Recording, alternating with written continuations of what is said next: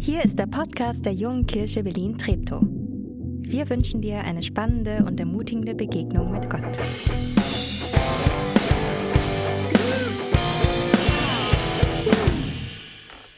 Einen wunderschönen guten Morgen auch von meiner Seite. Volker Geckle, mein Name. Ich wurde von Katharina schon vorgestellt.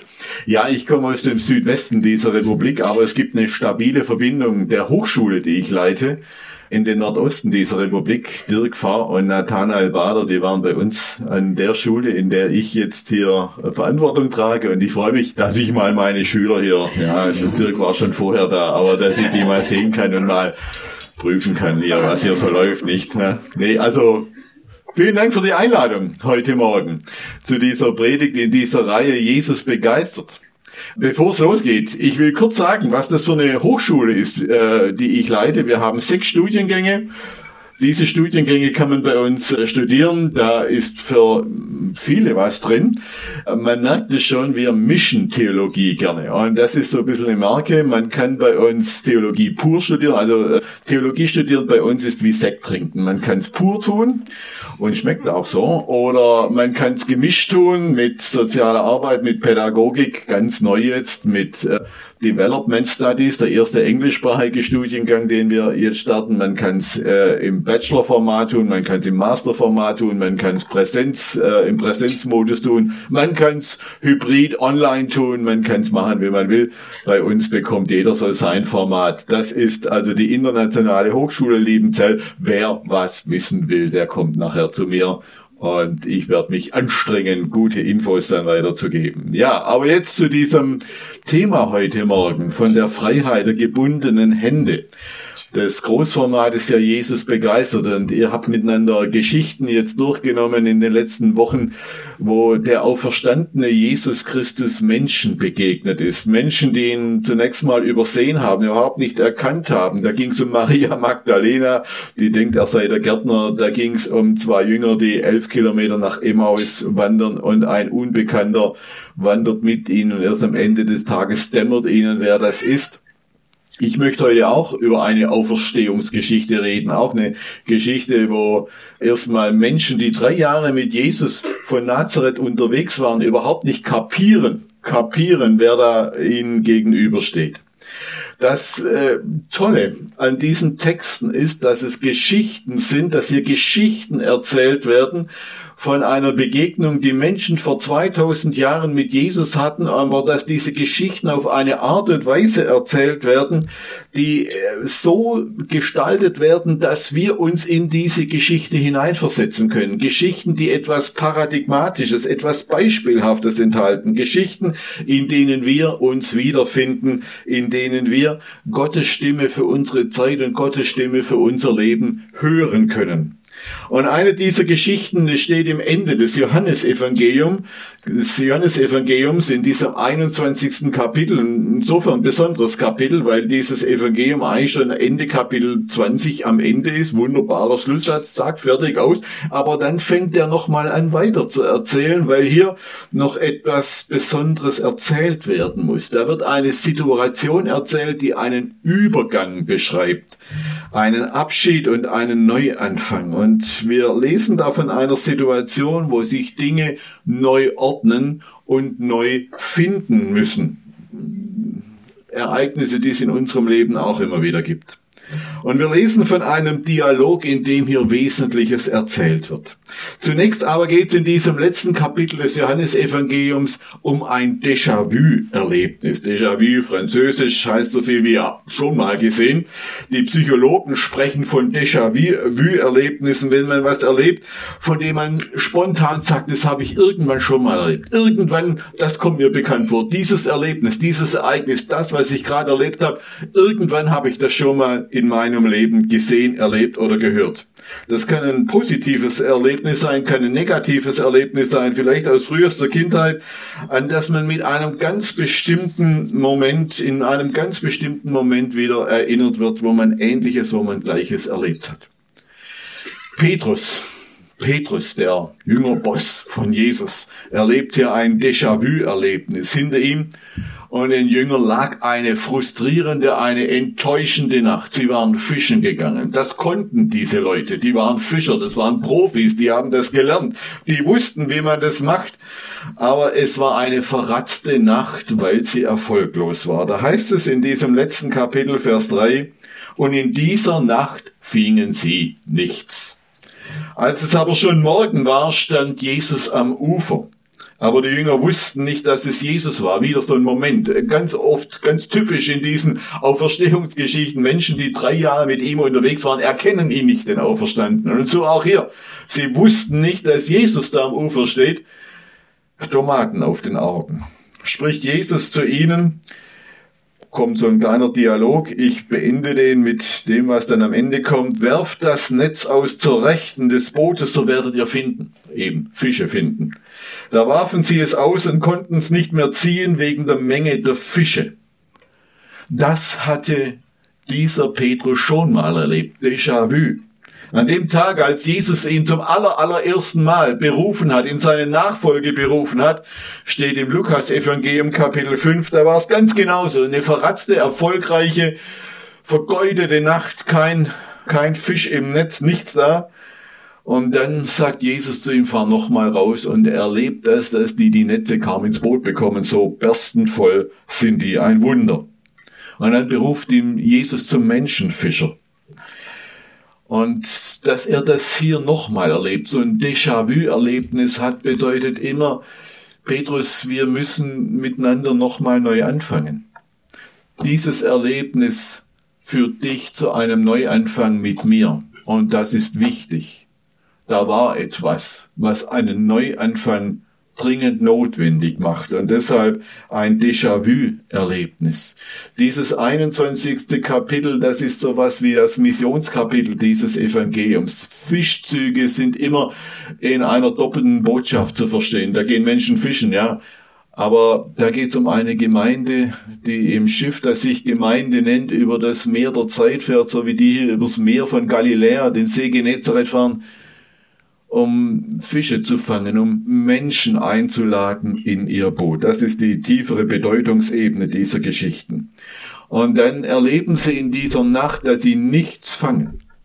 Und dann machen sie das Gleiche nochmal und die Netze sind voll. Und beide Erfahrungen gehören zur Kirche Jesu, gehören zur jungen Kirche Berlin, die gehören zur Gemeinde Jesu aller Zeiten, aller Orten immer wieder dazu, dass man die Erfahrung macht, dass man schuftet, dass man rackert und dass man malocht und nichts passiert, erfolglos bleibt.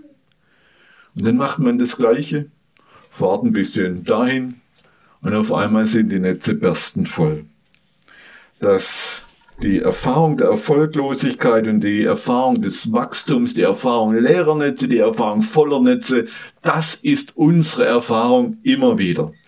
Das ist eine Geschichte der weltweiten Gegenwart. Katharina hat es erzählt, ich bin Geschäftsführer der Liebenzeller Mission. Wir haben auf 22 Ländern dieser Welt Menschen, die die dort versuchen, Gemeinde in irgendeiner Form zu bauen. Und manche erzählen euphorisch begeistert von dem, was Gott in aller Welt tut, wo Menschen zum Glauben kommen, wo Gemeinde wächst, wo Dinge, Wirklichkeit sich verändert und andere, die mühen sich Jahre und Jahrzehnte ab und fast nichts geschieht. Beide Erfahrungen gehören zusammen, beide werden in einem Kapitel hier erzählt. Wir gehen hier in Deutschland momentan durch eine Zeit der leeren Netze. Viele arbeiten mit großer Leidenschaft. Viele tun alles, damit Menschen zum Glauben finden. Und wir erleben momentan eher eine Zeit großer Enttäuschung, großer Nüchternheit, großer der leere Netze. Und wenn wir nicht erfolgreich sind, wenn die Netze leer bleiben, dann haben wir die Neigung nach Ursachen zu suchen. Was liegt, woran liegt das denn? Das kann doch nicht sein. Da muss es doch einen Schuldigen geben. Da muss doch einer dafür verantwortlich sein. Da muss doch etwas dafür verantwortlich sein. Wer macht gerade was falsch? Sind wir vielleicht nicht geistlich genug? Sind wir vielleicht nicht leidenschaftlich genug? Sind wir vielleicht nicht begeistert genug? Sind wir, beten wir nicht genug? Oder sind wir nicht engagiert genug? Sind wir nicht kompetent genug? Woran liegt's denn? Wer hat's verbockt? Nun bin ich sehr dafür, dass wir Dinge genau anschauen, dass man Dinge nüchtern analysiert, dass man nach Fehlern sucht, aber das hilft in dieser Geschichte nicht weiter. Das waren Profis, die wussten, wie Fischen geht. Es wird uns nicht berichtet, was diese Jungs sich hier an, die Kopf an den Kopf geworfen haben nach dieser Nacht. Es wird nicht berichtet, was die sich gegenseitig da zu sagen hatten. Es wird nur berichtet, dass am Morgen ein Mann am Ufer steht. Und dieser Mann ihnen eines sagt, macht's noch einmal. Dieser Mann, den sie nicht erkennen, war Jesus. Und er sagt, macht's noch einmal. Fahrt ein bisschen da rechts vom Boot, da guckt mal da. Aber im Grunde geht's um dasselbe tun. Und sie erleben ein komplett anderes Ergebnis. Dieses Déjà-vu-Erlebnis ist unser tägliches Geschäft und wir müssen mit beidem umgehen lernen. Dem Aushalten der leeren Netze. Das gilt es aushalten, auszuhalten. Das müssen wir können und im Glauben, dass wir sie nochmal auswerfen, auch wenn unserer Wahrscheinlichkeit nach alles dagegen spricht, und trotzdem es zu tun auf das Wort dieses Jesus von Nazareth hin. Und dann kommt es am Ende dieses Déjà-vu-Erlebnisses zu einem interessanten, bemerkenswerten Dialog. Da heißt es dann ab Vers 15, als sie nun das Mahl mit den Fischen, die sie da gefangen hatten, gehalten hatten, spricht Jesus zu Simon Petrus, Simon, Sohn des Johannes, hast du mich lieber, als mich diese haben? Er spricht zu ihm, ja Herr, du weißt, dass ich dich lieb habe. Spricht Jesus zu ihm, weide meine Lämmer. Spricht er zum zweiten Mal zu ihm, Simon, Sohn des Johannes, hast du mich lieb? Er spricht zu ihm, ja Herr, du weißt, dass ich dich lieb habe. Spricht Jesus zu ihm, weide meine Schafe. Spricht er zum dritten Mal zu ihm, Simon, Sohn des Johannes, hast du mich lieb? Petrus wurde traurig, weil er zum dritten Mal zu ihm sagte, hast du mich lieb und sprach zu ihm, Herr, du weißt alle Dinge, du weißt, dass ich dich lieb habe. Spricht Jesus zu ihm, weide meine Schafe. Wahrlich, wahrlich, ich sage dir, als du jünger warst, da gürtetest du dich selbst und gingst, wohin du, wo du hin wolltest. Wenn du aber alt wirst, so wirst du meine Hände, wirst du deine Hände ausstrecken und ein anderer wird dich gürten und führen, wo du nicht hin willst. Das sagte er aber, um anzuzeigen, mit welchem Tod er Gott preisen würde. Und als er das gesagt hatte, spricht er zu ihm, folge mir nach. Drei Einsichten aus diesen Versen. Das erste, nur aus der Wahrheit erwächst ein neuer Anfang. Nur aus der Wahrheit erwächst ein neuer Anfang. Es geht hier um die Wiederherstellung eines Verhältnisses, eines zerbrochenen Verhältnisses. Da ist einer seiner Berufung untreu geworden. Da hat einer den Menschen verleugnet, für den er eigentlich bereit sein wollte, sein Leben hinzugeben. Da hat einer den Menschen bitterst enttäuscht, für den er alles tun wollte. Da hat einer Vertrauen zerstört. Da hat einer ein Verbrech, äh, Versprechen gebrochen. Und diese Neuberufung, dieser Neuanfang ereignet sich jetzt in einem sehr merkwürdigen Dialog. Dreimal hat Petrus Jesus in der Nacht, als Jesus verraten wurde, verleumdet. Dreimal fragt Jesus, hast du mich lieb? Dreimal.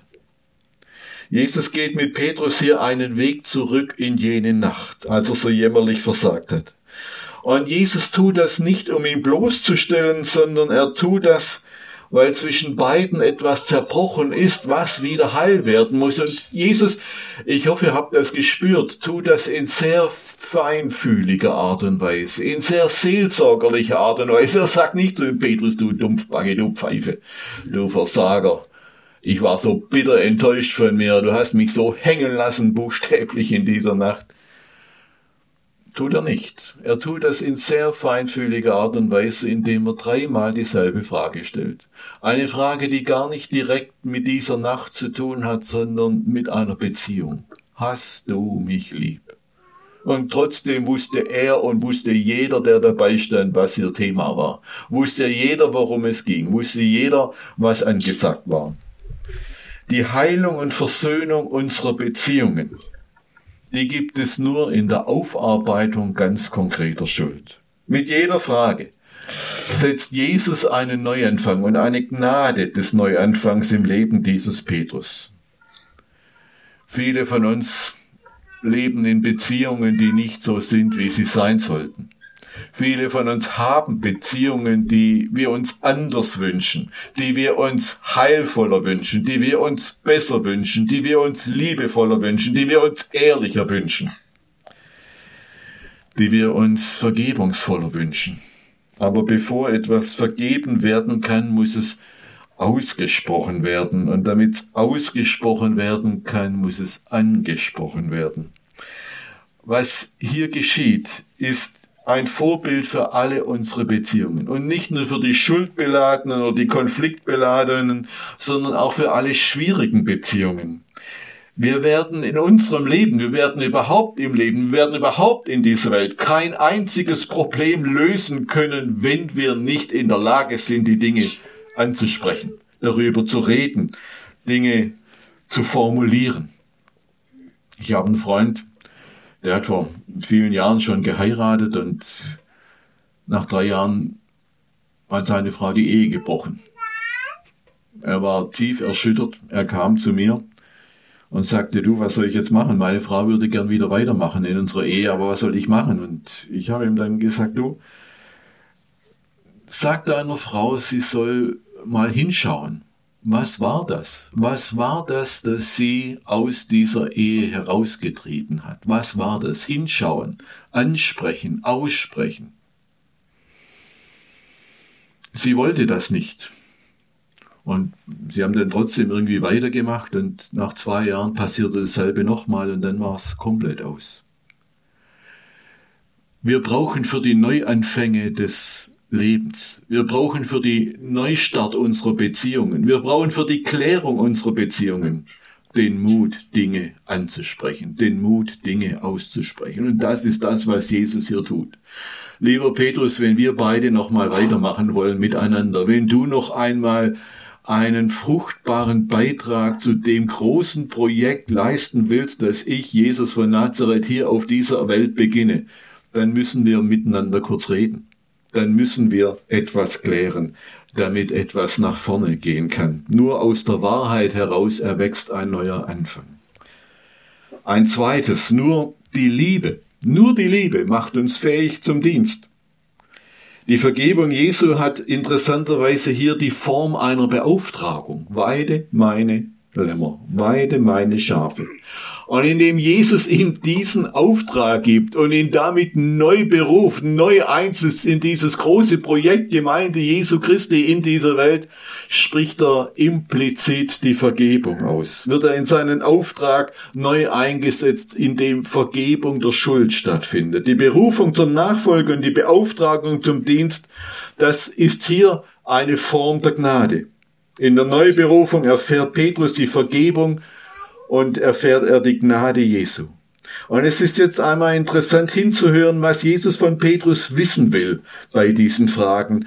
Und äh, wir können, wir kennen alle dieses Phänomen von Bewerbungsgesprächen, ja, oder von Einstellungsgesprächen. Und jetzt hört mal hin äh, bei diesem Neueinstellungsgespräch, das Petrus, das Jesus hier mit Petrus führt. Wenn eine Gemeinde im neuen, neue Pfarrerin, Pastor, Prediger, Diakon oder sonst was einstellt, dann stellen ja die zuständigen Gremien immer dieselben Fragen. Man kennt es ja, welche Erfahrungen bringen sie mit, welche Vorbildungen bringen sie mit, welche Zeugnisse und Referenzen können sie vorweisen, welche Konzepte haben Sie denn? Welche Schwerpunkte wollen Sie setzen? Welche Gemeindeaufbau, Gemeindeaufbauprogramme haben Sie? Welche Organisationsentwicklungskonzepte wollen Sie denn hier verwirklichen? Wie belastbar sind Sie physisch und psychisch? Und äh, zu diesem, wie, wie stehen Sie zu dieser oder jener theologischen oder was weiß ich, ethischen Frage? Was denken Sie über dieses oder jenes Problem? Wie würden Sie denn diese oder jene Frage beantworten? So laufen unsere Bewerbungsgespräche, so laufen unsere Einstellungsgespräche. Viele von euch kennen diese Gespräche von der einen oder anderen Seite des Tisches. Jesus führt hier auch so eine Art Berufungs- und Einstellungsgespräch, aber es ist interessant, dass er das alles überhaupt nicht wissen will. Dass ihn das alles überhaupt nicht interessiert. Was ihn interessiert, ist eine einzige Frage, eine allereinzige Frage. Hast du mich lieb? Das will ich wissen von dir, Petrus. Hast du mich lieb? Das heißt nicht, dass diese ganzen anderen Dinge, die bei uns dann immer gefragt werden, völlig falsch wären. Nee, kein Thema. Das ist ja nicht unwichtig und Jesus sagt ja auch nicht zu jedem Weide meine Lämmer. Aber äh, an dieser einen Stelle gilt es hinzuhören. Ohne Liebe, ohne Liebe zu Jesus werden wir nicht dienen können. Ohne Liebe zu Jesus kann er uns nicht gebrauchen. Wer Jesus nicht liebt, der kann hochbegabt sein, der kann große Kompetenzen haben, der kann exzellente Zeugnisse und beste Referenzen nachweisen. Er wird für Jesus nichts bringen. Er wird ihm nicht helfen können. Er kann nicht sein Jünger sein, er kann nicht der Gemeinde dienen und wenn er ohne Liebe es dennoch tut, dann macht er die Gemeinde nur kaputt. Paulus, der Apostel Paulus beschreibt dasselbe mal im ersten Korintherbrief, 1. Korinther 13. Da schreibt er, wenn ich mit Menschen und mit Engelszungen redete, wenn ich rhetorisch eine Rakete wäre, wenn ich ein bombastisch toller Prediger wäre. Und hätte der Liebe nicht, so wäre ich wie ein tönendes Erz, wie eine klingende Stelle. Ich würde nur Krach machen, rhetorisch perfekten Krach, predigtechnisch brillanten Krach, aber eben nur Krach wo Menschen in der Gemeinde Jesu Christi nur mit ihrer Kompetenz dienen, aber nicht mit ihrer Liebe zu Jesus, ihm und dem Nächsten dienen, ruinieren sie eine Gemeinde. Und deshalb will Jesus von ihm nur das eine wissen, hast du mich lieb? Wir werden auch in Zukunft nicht auf bestimmte Begabungen in der Gemeinde verzichten. Wir werden nicht auf Fähigkeiten, Kompetenzen und Gaben verzichten, die Menschen mitbringen. Alles wäre, alles andere wäre ein Missverständnis dieses Wortes. Aber entscheidend ist und bleibt für Jesus dieser eine Punkt. Hast du mich lieb? Hast du mich lieb? In dieser Frage stecken ja die entscheidenden Fragen des Glaubens drin. In welchem Verhältnis möchtest du zu mir leben? Wie soll unsere Beziehung aussehen? Wie nah möchtest du mir sein? Wie sehr willst du mir vertrauen? Wer bin ich für dich? Er fragt ihn, willst du wieder in die Gemeinschaft mit mir einsteigen, die zerbrochen ist? Willst du wieder mein Jünger sein? Etwas anderes will er überhaupt gar nicht wissen. An dieser Stelle wird auch jenseits unseres Dienstes, unseres Tuns deutlich, was unsere tiefste Berufung ist. Unsere tiefste Berufung ist nicht ein bestimmtes Tun. Nicht ein bestimmtes Machen ist nicht ein bestimmtes Performen. Übrigens, der ganze Begriff und der Zusammenhang dieses Begriffes hat so gut wie nichts mit Machen oder Tun zu tun. Berufung hat immer etwas mit unserem Sein zu tun. Wer will ich sein? Unsere tiefste Berufung ist in einer Beziehung mit Jesus Christus zu leben. Unsere Beziehung, die uns das Sein eröffnet, die uns zu etwas macht, was wir vorher nicht sein können. Und aus dieser Berufung in die Gemeinschaft mit Jesus ergibt sich auch unsere Identität. Unsere Identität begibt, ergibt sich nicht aus der Aufgabe, die wir erfüllen. Unsere Identität ergibt sich nicht aus dem Tun, das wir tagtäglich hinlegen. Wir sind nicht das Ergebnis unseres Tuns, unseres Dienstes oder unseres Erfolgs. Unsere Identität ist ein Ergebnis seiner Liebe, seiner Berufung. Wir sind nicht das, was wir machen, sondern wir sind das, was er aus uns macht. Wir sind nicht das, was wir geben, sondern wir sind das, was wir empfangen. Das ist der fundamentale Unterschied des Glaubens an Jesus Christus zum Glauben an alle anderen Ideologien und Weltanschauungen dieser Welt. Deshalb ist es völlig nebensächlich, wie viel Erfolg wir in unserem Leben haben. Und es ist völlig nebensächlich, wie viel Applaus wir dafür bekommen. Entscheidend ist nicht, dass wir beliebt werden. Entscheidend ist, dass wir geliebt sind. Unsere Berufung ist ein Sein, nicht ein Tun.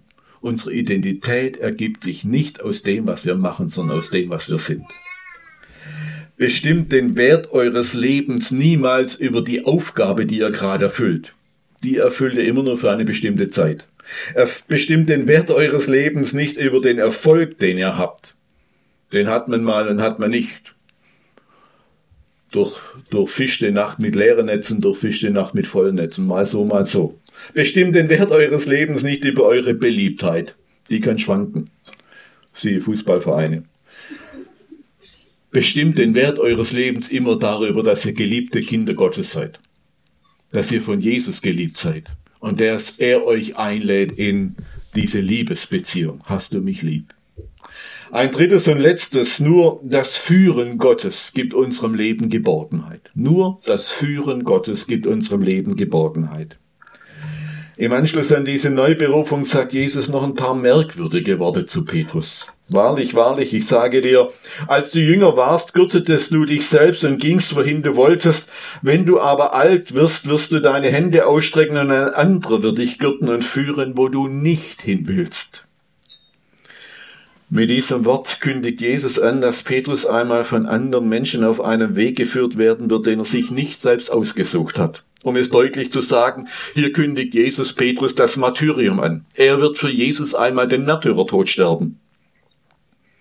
Und damit stehen wir vor der schlichten Wahrheit, dass auch die schweren, auch die schlimmen Wegführungen des Lebens Führungen Gottes sind. Gott führt nicht nur auf den Sonnenschein wegen des Lebens und bei den anderen ist irgendwas falsch und ist Gott irgendwie nicht da. Nein, Gott führt auch auf den schwierigen, den schweren, den schlimmen Wegen des Lebens. Auch das gehört zu seinen Führungen. Die Wege des Leids sind nicht der Unfall, die gehören nicht zu den Pannen der Allmacht Gottes, sondern sie sind ein Teil seiner uns oft verborgenen Weisheit und seines guten, aber nicht immer verstehbaren Willens. Martin Luther konnte Leiden, konnte Widerstände immer als ein sicheres Zeichen betrachten, dass Gott am Wirken ist, weil Gott durch das Kreuz seines Sohnes gewirkt hat. Nirgendwo war Gott wirksamer. Nirgendwo war das Wirken Gottes nachhaltiger und tiefgründiger als in diesen Stunden von Golgatha, als Jesus die Schuld der Welt weggetragen hat. Das war wirk wirkungsvolles Handeln Gottes in dem schauerlichsten Moment der Weltgeschichte. Und wenn Christen in den Spuren des Gekreuzigten gehen müssen, dann ist das ein sicheres Zeichen, Zeichen, dass der Gekreuzigte immer unmittelbar vorangeht. Die Leiden, die Widerstände, die schweren Führungen des Lebens sind aus der Perspektive des, aus der Perspektive des Kreuzes kein Zeichen für die Unwirksamkeit Gottes. Kein Zeichen für die Abwesenheit Gottes. Erst recht kein Zeichen für die Abwendung Gottes. Im Gegenteil, sie sind Zeichen dafür, jetzt ist Gott am Wirken. Aber wenn hier nun der Führer Petrus, der Führer des Jüngerkreises zum Abgeführten wird, dann ist das im Licht von Golgatha und von Ostern keine Niederlage Gottes. Auch das ist ja so ein Missverständnis, sondern ein Teil seines verborgenen Sieges. So wie Petrus einmal abgeführt werden wird, so wurde auch Jesus abgeführt, abgeurteilt, hingerichtet. Die Abgeführten sind bei Gott nicht die Verlierer, sondern die ans Ziel gelangten Sieger. Es gehört zum Reifwerden unseres Lebens, dass wir die uns gesetzten Grenzen und die uns angelegten Fesseln mehr und mehr wahrnehmen und annehmen und auch in ihnen das Führen und die Gnade Gottes begreifen. Was Petrus durch dieses Wort begreifen soll und was wir verstehen sollen, ist die Tatsache, dass wir alle miteinander geführter sind, als wir ahnen. Du bist geführter, als du dir vorkommst heute Morgen. Christen sind Menschen, die hindurchgeführt wurden, hindurchgeführte Menschen. In einer der ganz schwierigen Lebenssituationen meines Lebens ist mir einmal ein Gebet wichtig geworden, das ich an einem Kreuzweg entdeckt habe katholische Christen haben da einen Kreuzweg gestaltet und da stand an einer dieser Stationen dieses Gebet, gib mir die Freiheit deiner gebundenen Hände. Gib mir die Freiheit deiner gebundenen Hände. Ich kenne euch nicht, ich kenne nur sehr wenige von euch, aber ich nehme mal an, dass es in eurem Leben nicht anders ist als in meinem Leben. So frei wie wir rein äußerlich auch sein mögen, so fallen uns jeden Tag auch Dinge ein, die uns begrenzen die uns Grenzen setzen, die unser Leben einengen und uns belasten, Dinge, die wir als Fesseln empfinden. Das können finanzielle Dinge sein, das können Krankheiten sein, Behinderungen sein, das können belastete äh, Beziehungen und belastende Beziehungen sein. Grenzen in der Schule, in der Ausbildung, am Arbeitsplatz, aus denen wir so gerne ausbrechen würden, wo wir abends, wenn wir im Bett liegen, denken, oh, wenn das weg wäre, wenn der weg wäre, wenn die weg wäre, wenn, wenn die Grenze weg wäre, dann wäre alles besser. Ich hatte vor einem knappen halben Jahr einen Herzinfarkt. Der hat mir Grenzen gesetzt. Grenzen der Ernährung, Grenzen der Zeit. Ich kann jetzt jeden Tag Unmengen von Pillen essen. Ja, gibt andere Delikatessen. Ähm, Grenzen. Und gleichzeitig habe ich durch diese gesundheitliche Einschränkung gelernt, dass Gottes Liebe nicht von der Grenzenlosigkeit meines Lebens abhängt sondern dass seine Liebe auch in den Fesseln unseres Lebens einen signifikanten Ausdruck findet und manchmal spürbarer wird wie auf den Wogen des Erfolgs eines aufsteigenden jungen Lebens, wo man von Karriere zu Schritt zu Karriere Schritt wandelt. Der Kern des Evangeliums von Jesus Christus. Und das ist das, was mich begeistert. Das ist das, was mich begeistert der lautet nicht, dass es in dieser Zeit, dass er in dieser Zeit alle unsere Grenzen sprengt und alle unsere Fesseln löst. Das tut er zeichenhaft immer wieder. Das tut, er kann das tun und er tut das auch immer wieder. Nein, der Kern des Evangeliums ist, dass er uns mitten in den Grenzen unseres Lebens unfassbar liebt. Und dass er inmitten der Grenzen unseres Lebens mit uns einen Weg seiner Liebe geht. Am Ende der Zeit, da wird Jesus die Grenzen lösen. Im Psalmen heißt, wenn der Herr die Gefangenen erlösen wird, dann werden wir sein wie die Träumenden. Dann kann man jubeln. Aber hier und heute gilt uns allen anderen noch eine andere Freiheit und die begeistert mich und von der sollten wir lernen. Es ist die Freiheit der gebundenen Hände, die uns befähigt, auf Wegen zu gehen, die wir uns so vielleicht nicht ausgesucht hätten und auf die wir eigentlich gar nicht gehen wollten. Es ist die Freiheit, solche Wege als eine Berufung Gottes anzunehmen und diese viel tiefere Freiheit Jesu und seinen Segen darin zu erleben. Das wünsche ich euch, dass ihr diese Freiheit entdeckt und begeistert werdet von ihr. Vielen Dank für eure Aufmerksamkeit, vielen Dank fürs Zuhören. Amen.